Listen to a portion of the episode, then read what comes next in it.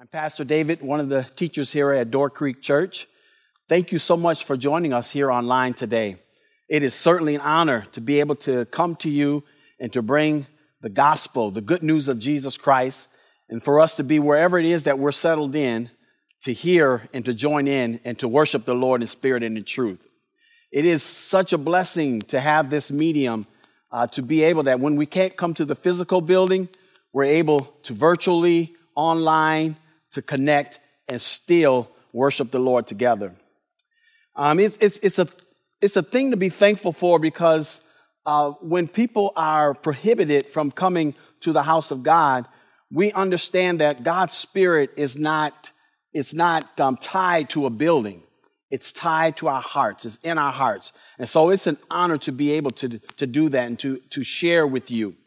I was thinking about the crisis that we're going through right now with the COVID 19 and coronavirus that has caused us to sort of live in a new norm. I was thinking that if what would Jesus do today? If Jesus were alive today, would he be on social media ministering to his disciples and to his people? I think yes. And I think Jesus would probably be on Twitter. Not Facebook, but probably Twitter. And I say Twitter because he's a tweet savior. He's a tweet savior. He's tweet I know and all of those things. So I think he would tweet to us these things that he wants us to know. And so we're going to be looking here at our, our series. We're going to be continuing our series that together finding the greater joy and talking about the secret to contentment. All right. The secret to contentment. As Paul writes his letter, continue to tweet to the church in Philippi, he is encouraging them but he's also showing gratitude for what they have done for him. So we're going to be looking at the scripture from um, Philippians chapter 4. But before we get there, I want to encourage you. I want to encourage you today to continue to be obedient to the things that have been told to us so that we can remain safe. Be careful, be prayerful, because the Spirit of God helps us in our prayers with groanings that cannot be uttered. Be watchful and be hopeful. Be full of hope. Proverbs 13 12 says, Hope deferred makes the heart sick. So please remain hopeful. We're going to make it through this. God is on our side. And so I entitled this message, God Provides. So hope is necessary, isn't it? Hope is necessary. Say amen. Hope is necessary. It's necessary for the operation of our faith.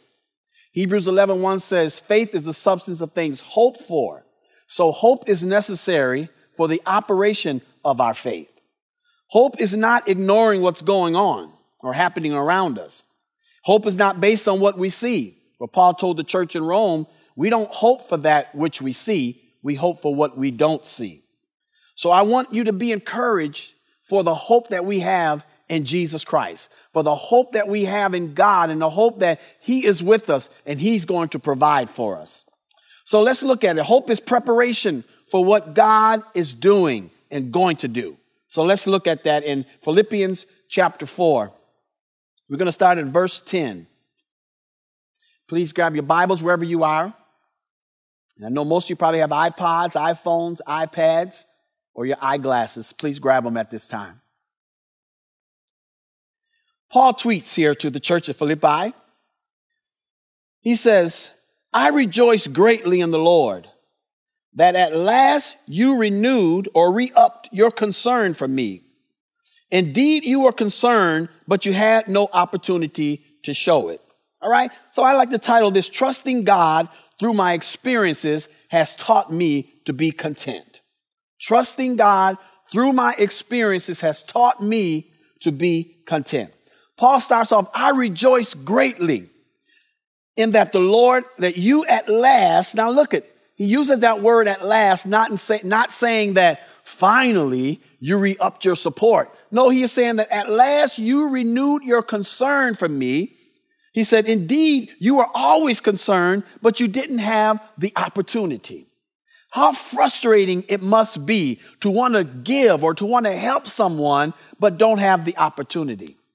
Our prayer should be, Lord, you have provided for me. You have supplied for me. Help me, Lord, now with the opportunity to bless someone else. So Paul is rejoicing and he's glad because the church at Philippi has re-upped their support. They are now supporting Paul again. Not because they didn't want to. He already acknowledges you had the desire, but you didn't have the opportunity. He says, I am not saying this because I am in need. I'm not trying to butter you up. I'm not trying to say all of these good things about you because I'm in need. Because listen, for I have learned to be content Whatever the circumstances, I know what it is to be in need and I know what it is to have plenty.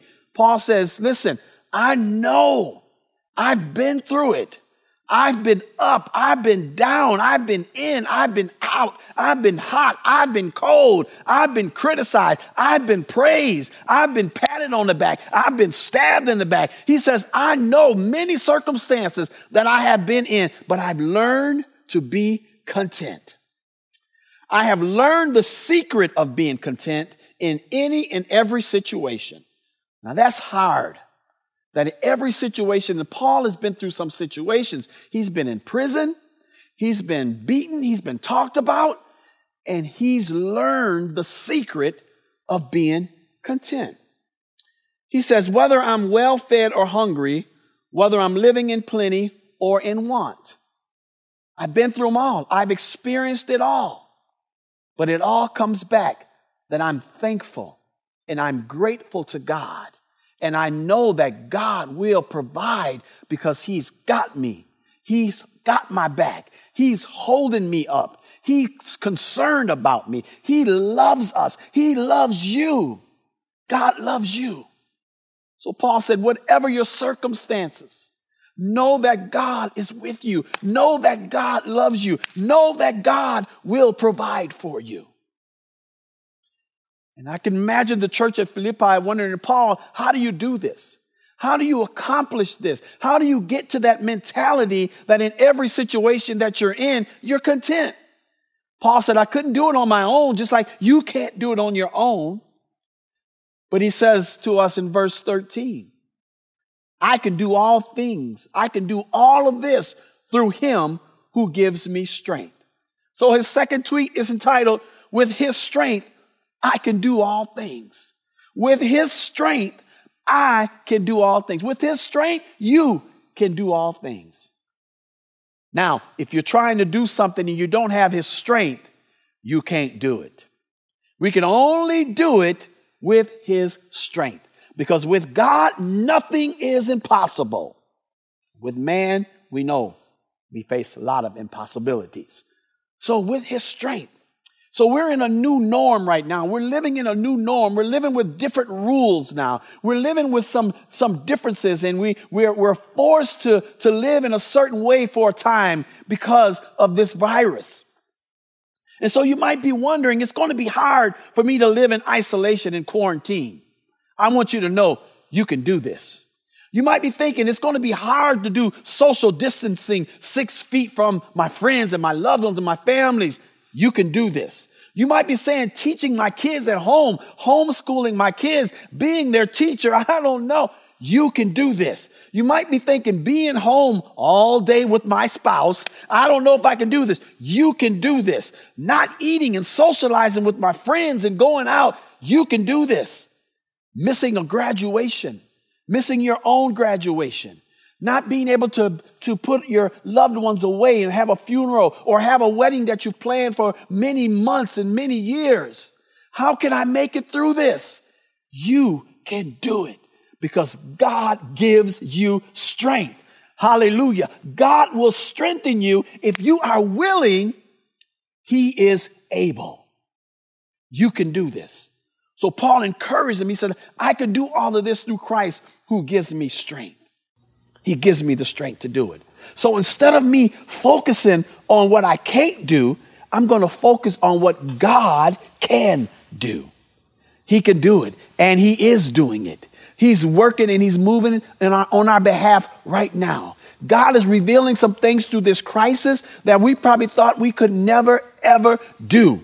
Some of us are studying His Word more. Some of us are more devotional now. Some of us are spending more time with our loved ones now. Some of us are taking more walks. All things work together for the good of them that love the Lord, right? Isn't that what the word says? The virus is not good, but God can use it for our good. So remain hopeful, remain grateful, continue to have confidence that God is with you, and know that whatever you are experiencing, God's got your back.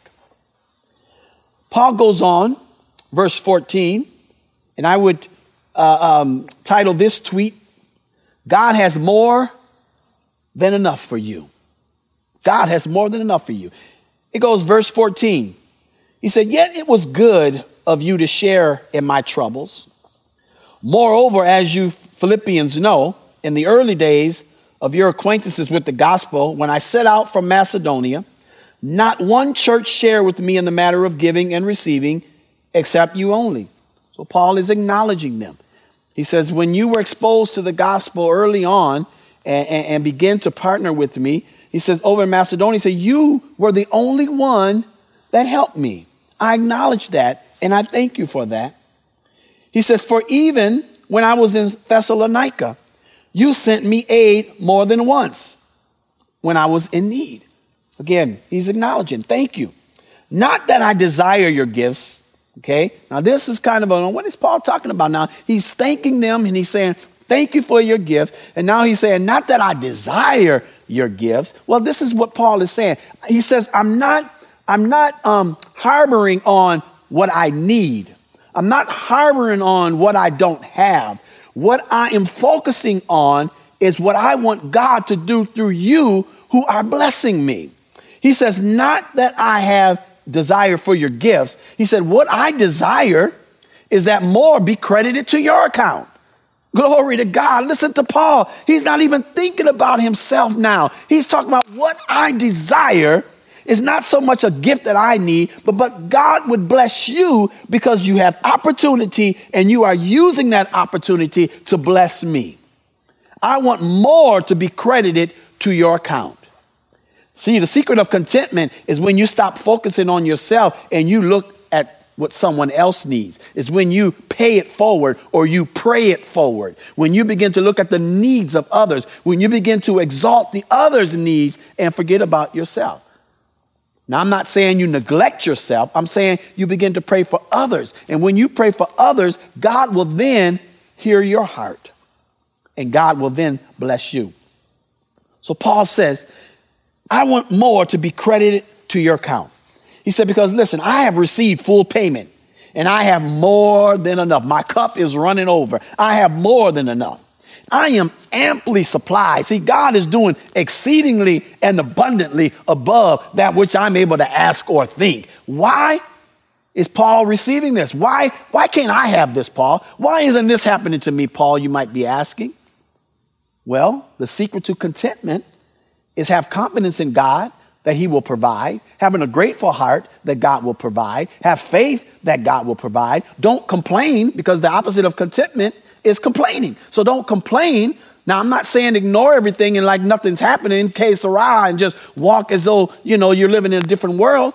What I'm saying, have your heart set on things that are of God because God will bring us out. He will bring us through. I am amply supplied. Now that I have received from Epaphroditus the gifts you sent, he said, they are fragrant, offering an acceptable sacrifice, pleasing to God. Pleasing to God. They are a sacrifice offered that's pleasing to God. We talk, he talks about that prayer, that our prayer is like a, a, a, a sacrifice. And he talks about that in Romans. It says that a sacrifice that's acceptable and pleasing to God. He talks about our prayers being like a, a, a, a, savor, an odor that's pleasing to God in the heavens. So Paul is saying, Your help, your support, your love has helped me when no one else would. And so now I'm not focusing on my need, I'm focusing on your need. What happens when we feel like we're giving too much? What happens when we feel like we don't have it to give even though we want to give. What happens when we begin to think that if I give it, I might neglect some other things? Well, I can imagine that the church of Philippi could have, individuals could have thought these things, but if we give, what would we have? And Paul said in verse 19, he said, And my God will meet all your needs according to the riches of his glory. Woo, listen to that. My God. Now, Paul is promoting God. He's promoting the name of God. He's not saying that he's not promoting people or anybody. He's promoting God. He says, My God will meet all your needs. Every single one of your needs, not your greeds, but your needs. God provides for the needy, not the greedy. My God shall meet all your needs according to the riches of his glory. Now, we're going to talk about the riches of God's glory. We're going to talk about the riches of what he has. Listen, Romans, um, uh, is it Romans 11 33 says, Oh, the depths of the riches of the wisdom and knowledge of God. The depths. You can't search it. You can't enumerate it. You can't figure it out. God's riches are deep. God's riches are wide. God's riches are high. You cannot figure it out. He says, Oh, the depth of the riches of the wisdom and knowledge of God. And here Paul is saying that my God will supply your needs according to his riches of his glory, according to the riches of his glory, or the riches of his grace, the riches of his peace, the richness of his power, the richness of his love, the riches of his strength. God will provide. Hallelujah. God will meet your need. I know it seems scarce sometimes. I know it seems like everything is falling all around you and chaos, walls are, are coming in, but God will supply. Trust in him. Trust in the living God. Believe and depend on him. He's going to see us through this. He's with us. God provides. And Paul, he says the depth of, um, the, of his riches. He said this to the Roman church now the depths of his riches. God's source. Listen, God is our source. Amen? Say amen. God is our source. Your job is not your source. Your paycheck is not your source. Even the food pantries are not your source. Unemployment is not your source. God is our source. Now, God provides resources to meet our needs.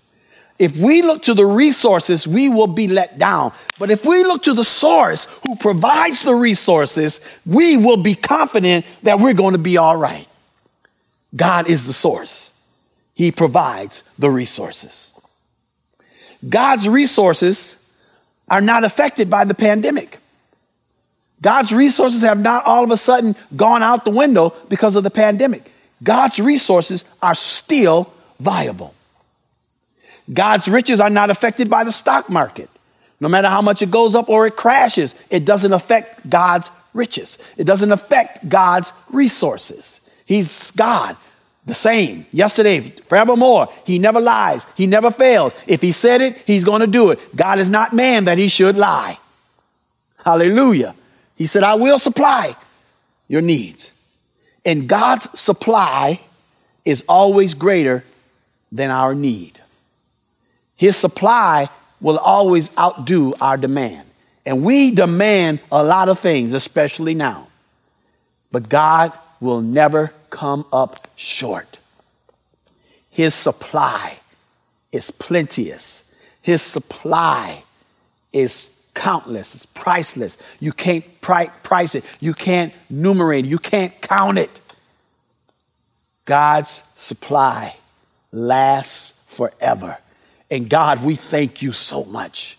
God, we just give you a praise. We just take a pause right now to say, Lord, thank you Thank you for not letting us down. Thank you for being there for us. Thank you for providing for us. Even when things don't go our way, God, we thank you for being God, a God we can trust, a God we can love, a God who never turns us away, a God who holds us and shows us grace and mercy.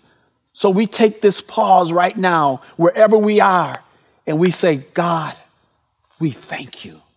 God, we praise you. God, We give you all the glory in Christ's name. Thank you for being for us, God. Thank you for being on our side. Let me finish this up here. So God's great riches, God's great blessings are here for us. And we are truly a blessed people. Now, Paul ends this chapter here in this letter with a conclusion. He says, Greet all God's people in Christ Jesus. Of course, today and in, this time, when we greet each other, we are now greeting each other from a distance. Uh, we're not even doing elbow bumps really that much or fist bumps. We are just six feet away saying, Hey. So we greet you. Paul says, Greet God's people in Christ Jesus. He didn't tell you how to do it, but greet them. He says, The brothers and sisters who are with me send greetings. All God's people here send you greetings, especially those who belong to Caesar's household. The grace of the Lord Jesus Christ be with your spirit. Amen. This is how Paul ends it. He's talking about greeting. Now, Paul goes, goes all the way when you look at uh, um, earlier chapters in this letter that Paul writes. He's talking about rejoicing. He's talking about thanksgiving. He's talking about think on things that are good. If there be any virtue, if there be any praise, think on these things. So he tells us where to have our mind. And then he comes and he's, and he's still showing gratitude to the Philippi church, but he's stressing that you will face many needs in your life, people of God. Or even if you're a non believer and you're listening here today, we all have to live life. Life brings us good, life brings us bad. Life brings us light, life brings us darkness. It brings us ups, it brings us downs, it brings us health, it brings us sickness. That's life. If you are living life and you don't know Jesus Christ, let me tell you, you're missing out on having that help, having that strength, having that hope. We need hope. Hope is like having a, a, a, pantry that's stocked and ready in case something happens. It's having those canned goods and those water bottles and that alcohol, the green alcohol, rubbing alcohol. Have it. Be hopeful. Have your pantry stocked that if something happens, I know I serve a Savior. So give your life to Jesus. Encourage your loved ones, people of God, who don't know Jesus Christ, to give their heart to Jesus. The devil, I don't like to talk about the devil much, so I'm, I'm, I just mentioned him this once, but because I want you to know that the devil has nothing new for us. There's nothing new under the sun. The devil brings the same things to us, just rewarmed. No new temptations. It's kind of like the telemarketers that call you about your warranty, your extended car warranty, or your health insurance. They call with the same message. The devil has the same message. But sometimes they try to trip you up because they call from a different number. The devil comes with the same thing. He just might be coming from a different number. He might be calling you from a different number. Don't fall to his tricks. He has nothing new. I want to let you know that we are stronger than we know. We are more resilient than we realize. We are overcomers and we are more than conquerors through him who loves us. Don't give up. Keep living, keep loving, keep laughing, Keep spending time with your family. Don't get stressed. And I know that's easier said than done. So please don't, don't, don't take it that I'm saying, oh, just don't be stressful. I know, I know it's easier said than done. But I pray that God will give you the strength to stand the test that we are going through right now. And remember, God will provide provide. He will provide. If you don't know Jesus Christ as your personal Savior and you're listening today, wherever you are, the Bible in Romans 3:23 he tells us for We all have sinned and have fallen short of the glory of God. Every one of us. We are all guilty of it until we come to repentance. He tells us in Romans 5 8 that God commended his love toward us. He demonstrated his love toward us. While we were yet sinners, Christ died for us. Paul tells us again in Romans 6 23 the wages of sin is death, but the gift of God is eternal life. And then he tells us in Romans 10 13, hallelujah, whoever calls on the name of the Lord, hallelujah, shall be saved, regardless of what you've done or even what you're doing right now, your past, no prerequisites. Whoever calls on the name of the Lord shall be saved. So today, will you call on him? Will you pray this prayer with me today and receive Jesus Christ as your Savior? I'm going to ask you to repeat these words as we pray.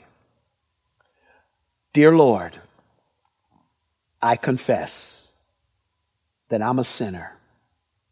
Forgive me for all my sins. Jesus Christ is the Son of God. He died for my sins he rose for my life. Today, by grace, through faith, I am saved in Jesus' name. Amen. Amen. The Bible tells us that the angels in heaven rejoice over one soul that comes to our Lord Jesus Christ. God bless you. Have a wonderful day, and may the Lord continue to be with you. God will provide.